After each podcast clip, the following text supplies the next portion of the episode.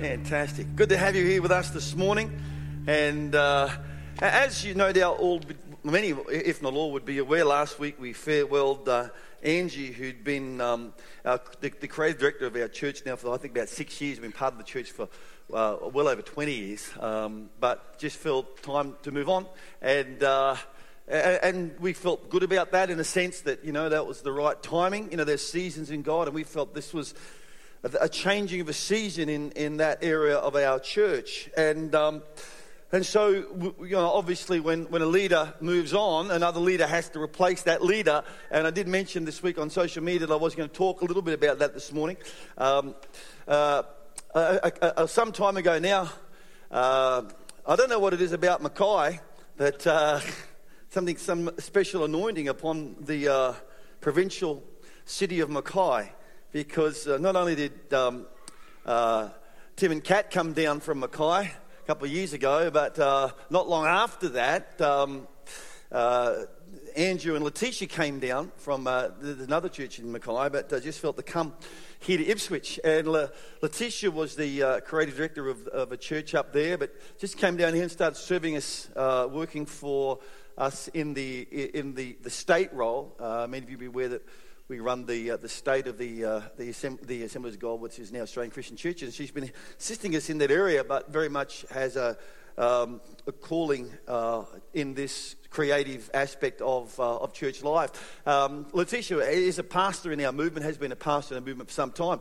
And we, we were sort of talking, and she's been assisting Angie, but uh, uh, sort of felt to come, and I really think is going to make a really, really great contribution. So, uh, as at the beginning of, uh, of 2018, but you know, for, for all intensive purposes, that's you know almost now. So uh, I, we're, we're going to bring um, Letitia up and pray for her when uh, Andrew, who's on a business trip, is, is back. Are you here, Letitia? Did I see you here somewhere? And uh, yes, I can. Yes, she's. Oh, there you are. Right. Okay. I thought you might be in the crime because, of course, Letitia just had a baby just recently. But why don't we put our hands uh, together and just welcome Letitia Very to that new position. So God bless you, Letitia. And as I said, we'll uh, sort of pray for Andrew and Letitia in a couple of, couple of weeks' time. Have you ever noted that, uh, you know, we always say this is the, the most wonderful time of the year, and uh, Christmas, I think, does bring a certain dimension. There is a certain aspect in the, in the air that's not there other times of the year. And I think people love this time of the year because it, they do have a sense of meaning. Um, Christmas does tend to draw family together. And it's quite funny how uh, I was reading in an article yesterday in the Australian actually uh, about how when families get together, uh, there, there, is this in, there is this instinct in their mind that takes them back to their most significant time of their growing up. So you have 40 year old CEOs that come into the Christmas function with the family and start complaining about doing the washing up. Uh, sort of re- revert back to their 12 or 13 or 14 year old uh, uh, lifestyle uh, outlook. And uh, they're playing backyard cricket and they, uh, and they get their nose out of joint because they don't think they were out. And how we all revert back to our childhood when we gather together with mum and dad and the family at Christmas time which I thought was rather bizarre, but uh, it does give us a sense of meaning, roots. You know, oh, well, I, I belong, that is my lineage. And uh, I, I, think meaning it lacks in so many people's lives. And so uh, when, we, when we have a, a, taste of meaning, it brings joy to our hearts. Not only that, but we obviously give gifts.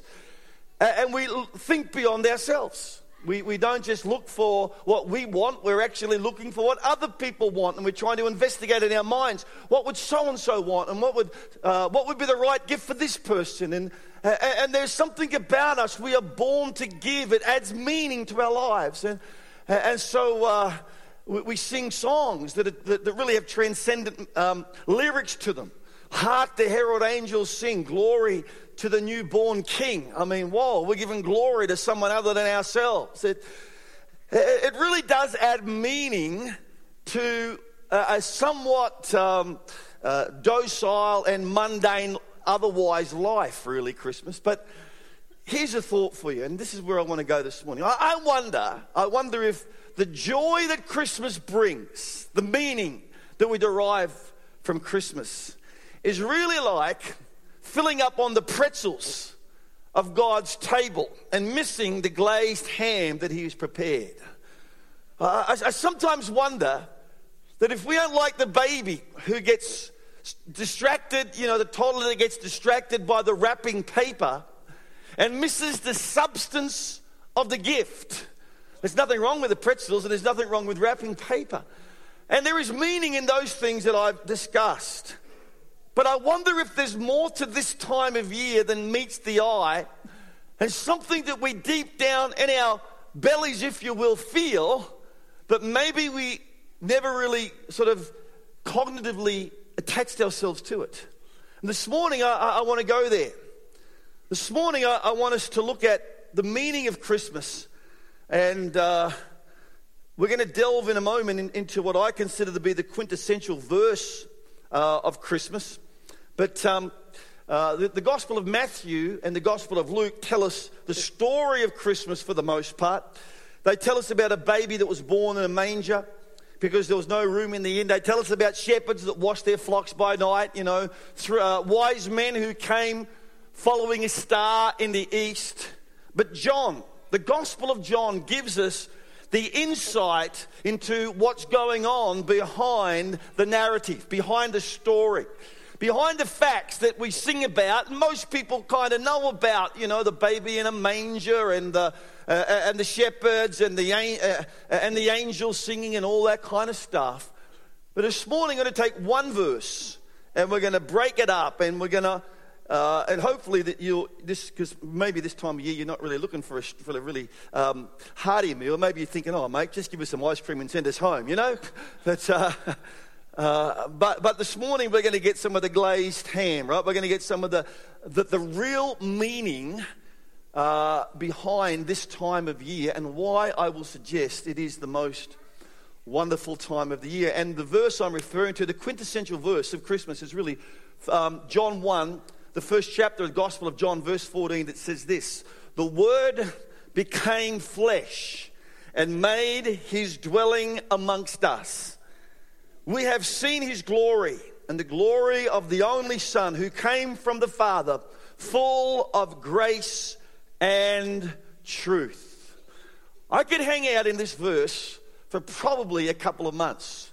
This morning, we're going to go through it word by word because there is some incredible truth that is encapsulated in this very short but profoundly meaningful verse.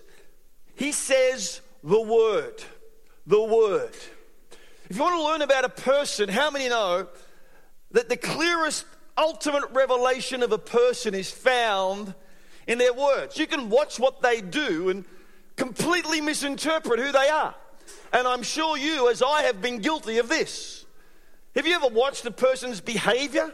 And you thought to yourself, oh, they're that kind of person. Oh, here they go again. Oh, look what they're doing. But then you take a moment and you talk with them and you listen to them, and all of a sudden, you've completely uh, reinterpreted their behavior. Now you're thinking, wow, you're not like that at all. You're actually like this. I completely misunderstood you because I'd never taken the time to listen to you. You might take something simple. You might have seen me drinking a cup of coffee. Now, personally, that's something you would never have seen, but imagine that you had. And you might assume, oh, he's a coffee drinker, and, uh, and invite me to your house and give me a cup of coffee. But the truth is, I'm not a coffee drinker. I can't stand coffee. And maybe I was just drinking it because I didn't want to make a person feel bad. But you don't know that until you ask. You don't know that until we talk, right? You can so misinterpret a person's actions if you don't take the time to speak and to listen to them. We have the Word of God. I'm not saying you can't learn nothing from their actions, but if you want to learn something deep about a person, you must listen to them, and we have the Word of God. The Word. The Bible says that in the beginning was the Word, and the Word was with God, and the Word was God. the Word came to the earth. If you, want to, if you really want to know God, I mean, if you really want to know God, if you want to have that intimate relationship with God, you've got to go beyond the cerebral, the rational, right? And the mystical. In other words, you've got to go beyond what you've experienced. And you can experience all kinds of things, and you can say, Well, I've had a bad experience, therefore God's a bad God. And people do this all the time. Or I've had a good experience and therefore God's a good God. And most people live mystical lives and they interpret God on the basis of their experience. But you, if you want to know God, if you really want to know God, you've got to go beyond the mystical, beyond the experiential. You've got to go beyond the rational. If you come to me and say, I want a watertight argument for God, give me, give, give me some philosophy or, or point directly to, I got to know Give me some rationale. And everybody wants some answers about God. The truth is, folks, if you really want to get um, philosophical here for a moment, go a little bit deep, and I won't go too deep, but, but there is actually no watertight argument for anything. Um, I can't even prove to you that I exist, to be really honest with you. I may well be a figment of your imagination, and there's no way you can prove any other, uh, any other reality. Uh, we could argue about this for the next 45 minutes, but, uh, but in the world of philosophy, right, you, you have to appeal to your cognitive, and there's no way determining that your cognitive is actually real. There's no way of proving anything that's real. People who come, they say, Prove God, prove to me that God is. I can tell you this if you want to find out what they want to know, what they need proof about, what proof is there in what you are currently believing. Because everybody stands on faith, folks. It doesn't matter what you believe, there's no watertight evidence for anything. But let's deal with this for a moment. There's no watertight evidence for evolution. There's no watertight evidence for the Big Bang. There's no watertight evidence for anything. However, it's interesting that um, this word that John uses here in the Greek for the word word is the word logos, whereby we derive the word logic. He says, In the beginning was the word. And uh, if you want to take this logical thing for a moment, then, then just hang with me because here's the, here's the big deal. This is a big deal, folks. This is a big deal. God didn't give us a watertight argument, He gave us a watertight person. Logos is a watertight person. And, and if you want to know if you want to know who, who God is, you study Jesus. And you look at his teachings. And you look at his behavior. You look at what he said and you look at what he did. You consider the resurrection. And what you find is a watertight person. Jesus himself is a compelling figure in human history. God didn't give us a watertight argument because if you want to get off into the realms of the philosophical, there's no watertight anything but He gave us a watertight person in Jesus Christ. We have the Word. In the beginning was the Word. He says, if we just continue on, and the Word became flesh. That word uh, flesh means soft and vulnerable, uh, fallible, killable. The Word became killable. Christianity is the only belief system in the world where that says the creator of the universe actually joined the human race. I don't know whether you hear stories about people who are in drowning situations or they're in crisis moments, and people watch because it's too dangerous to, to do anything about it. Um, you see somebody, you know, you, you, can hear horrible stories of people maybe uh, in a fire or in a shark attack or being swept away by a torrent, and, and people watch on helplessly and they can't put themselves into the situation because if they did, they themselves would also lose their lives.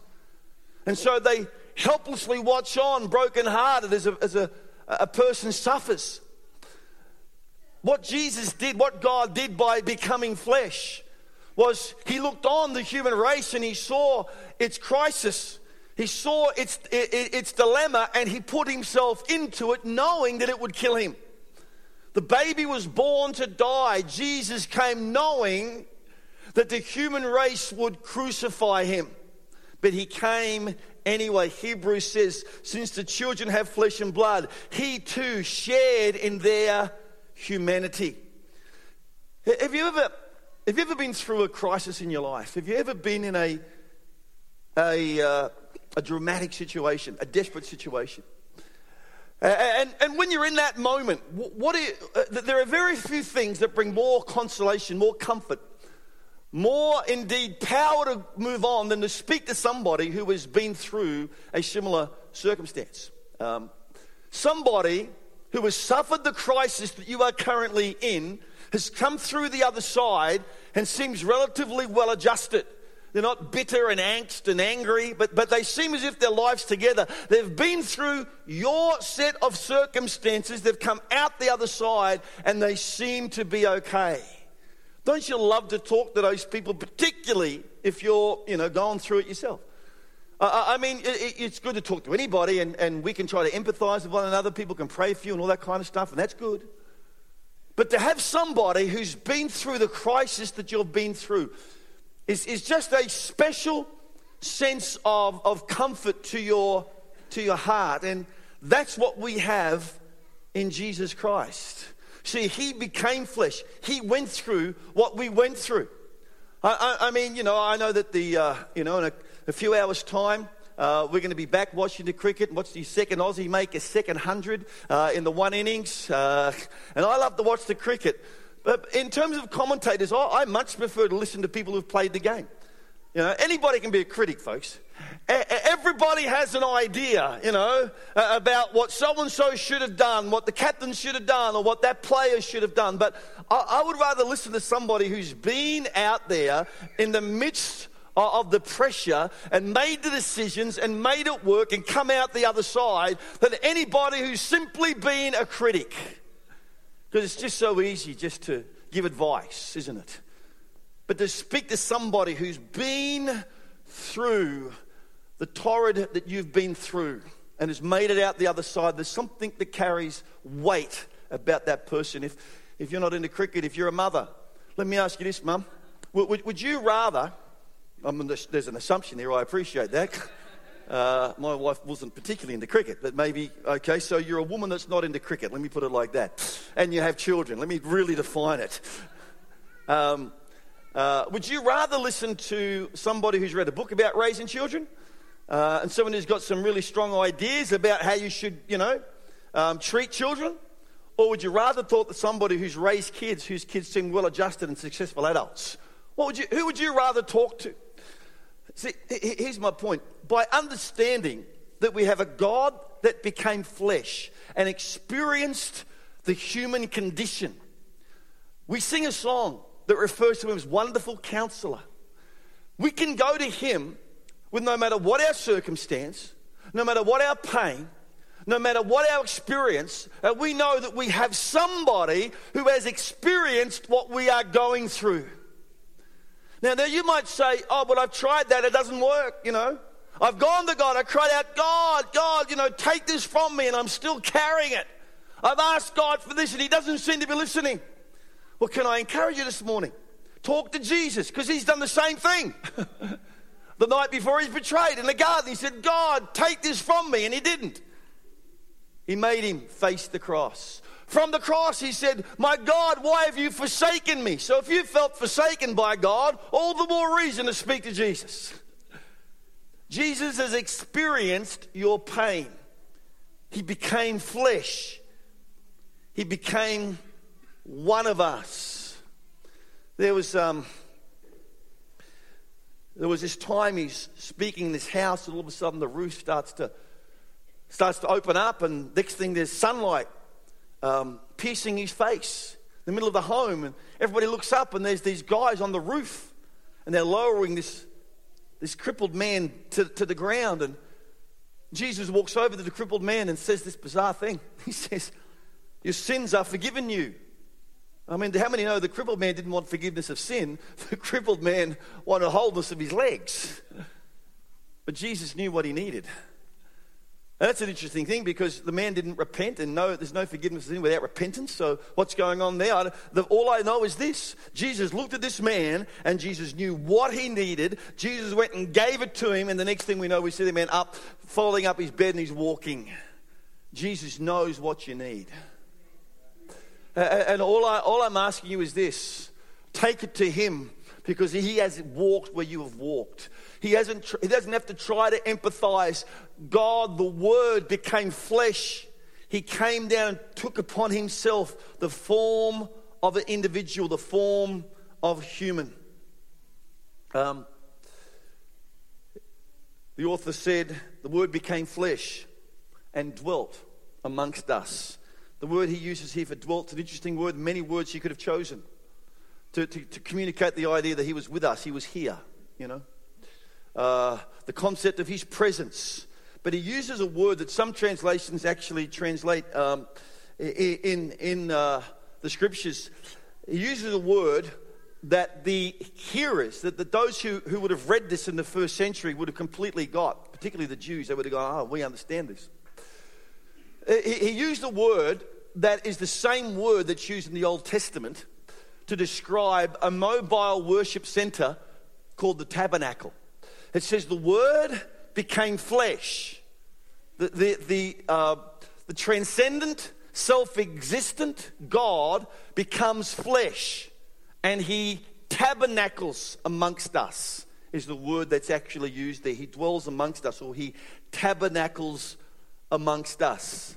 Now, of course, to the Jewish audience, they immediately, this was so meaningful to them, and it, maybe flies over a little bit of our heads. We don't quite wear the same sense of understanding, perhaps, that the audience might have, or, or that certainly John did when he wrote it anyway, because John was a, a good Jewish, Jewish boy.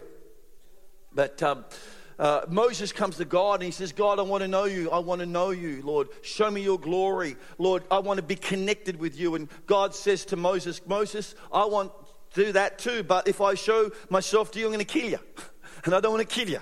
So, tell you what we'll do. We'll build a tabernacle, we'll build a worship center, and right in the middle of it, have this really strong curtained area, and then I will dwell there, and you can come close, but you can't come and, and touch me, Moses. You can't see me, Moses, for if you see me, you'll die. And it's kind of like this moment in human history when this baby was born 2,000 years ago. Christmas spells the end of something, something that Moses could have only dreamt about. Christmas is the end of religion as we know it. It's the end of a God that's separated from people. Um, uh, could you imagine in, in the first century? Let's go back there for a moment. Imagine there's this, um, there's this Christian living in, in Rome next to this Roman, or, or in Athens next to this Greek, whatever and he says to his neighbor, I'm a, Oh, I'm a Christian. And the neighbor says, Oh, really? And a new religion. That's great. I love new religions. Tell me, where are your temples? Where are your tabernacles? Where, where are your houses of worship? And the new Christian uh, says, Well, we don't have any temples. Jesus is our temple. Oh, he says. That's interesting. Well, where are your priests? Where are your holy men who teach and, and, and sort of control the, uh, the mechanisms between God and earth. And the Christian says, we don't really have any priests. No, we go straight to God ourselves because Jesus, God, He's our, He's our priest. And this person goes, That's strange. Well, when do you make sacrifices? You know, these gods, they're, they're a temperamental bunch. They can be quite difficult to deal with. Where do you go to make your sacrifices to God? And, and curry favor with the gods or your God or whatever. How do you, where does that happen? Well, we don't sacrifice to gods. Uh, Jesus is our sacrifice. And you could just see this bewildered look on this Grecian neighbor saying to this person, Well, what kind of religion is this? And the person would say, Well, it's no religion at all, I suppose. And the truth is, it isn't.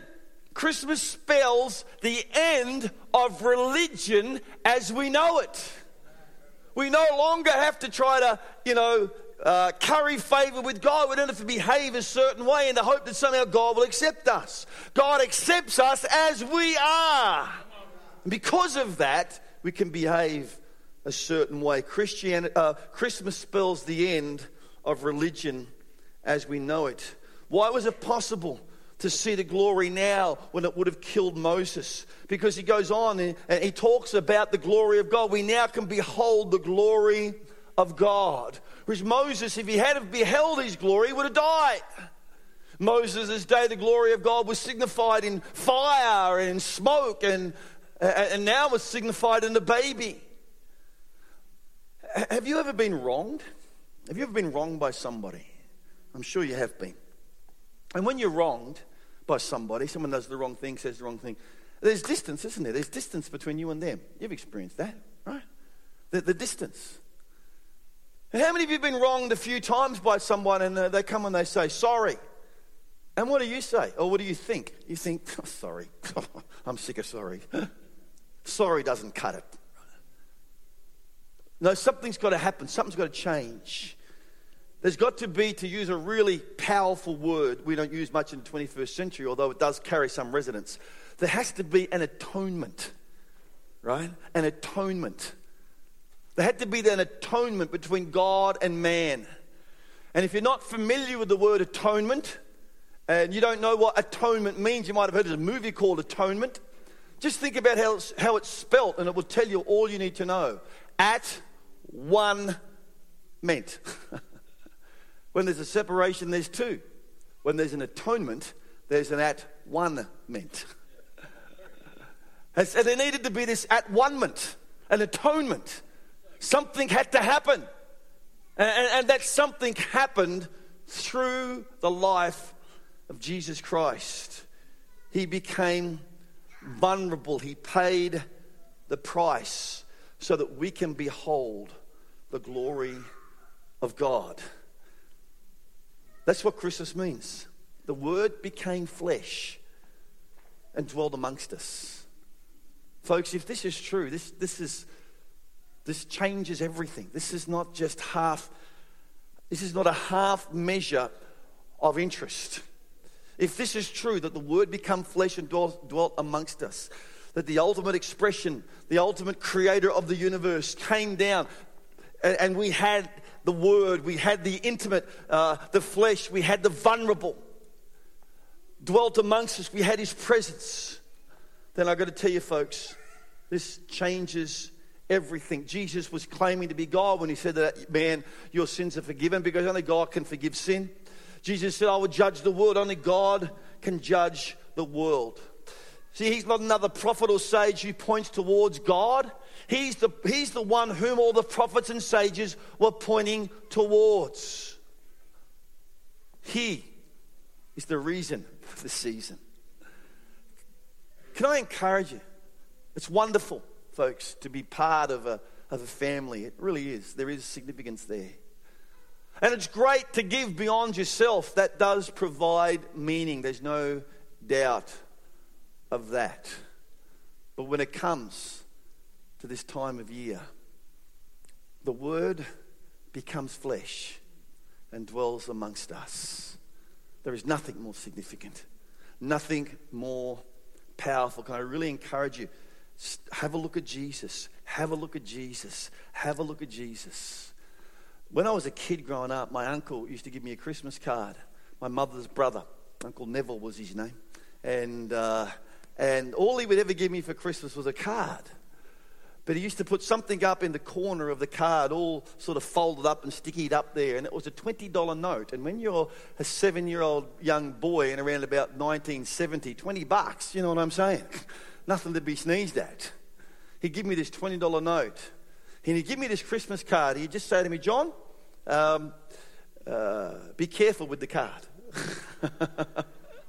and you get Christmas cards and you go, oh, happy Christmas, that's lovely, you know, nice thought, thank you. Uh, when you're seven, how many know that the 20 bucks is so much more important than the card? I don't care what he wrote in the card. Uh, right? Give me the money, right? when you're seven in particular. and back in 1970, how many know? 20 bucks, I mean, that'll take you a fair way. And, uh, and uh, I, I, I, simply say that say this have the greatest Christmas that you've ever experienced. Enjoy everything that you can. But please understand this don't miss the 20 bucks hidden in the corner of the envelope. don't miss what really gives the significance and meaning to this time of the year. It is the Word that becomes flesh that dwells amongst us. It is God who revealed Himself to us, who became one of us, so that we could behold His glory. Let's bow our heads, we're going to pray. Father, we thank you today for your incredible gift to us in Jesus Christ. Lord, and in a time of year where gift giving is par for the course, where we are surrounded by presents and, and, and, uh, and cards and generosity, Lord, may it not take our attention from the greatest gift that's ever been given. May it not distract us from the God who became flesh and dwelt amongst us. May we see Jesus this Christmas. All the clearer, all the brighter. Just while our heads are bent, and our eyes are closed, and we're going to sing a song in a moment and move on in our service, and we won't be too long before we have you out of here. But I, I, I do need to ask just before I do finish this prayer. If you're here today and you've never taken that moment of saying yes to Jesus, you've never received that gift, you might have enjoyed, you might know all things about God, you might have enjoyed all aspects of God. You can enjoy a lot about a person without really knowing them.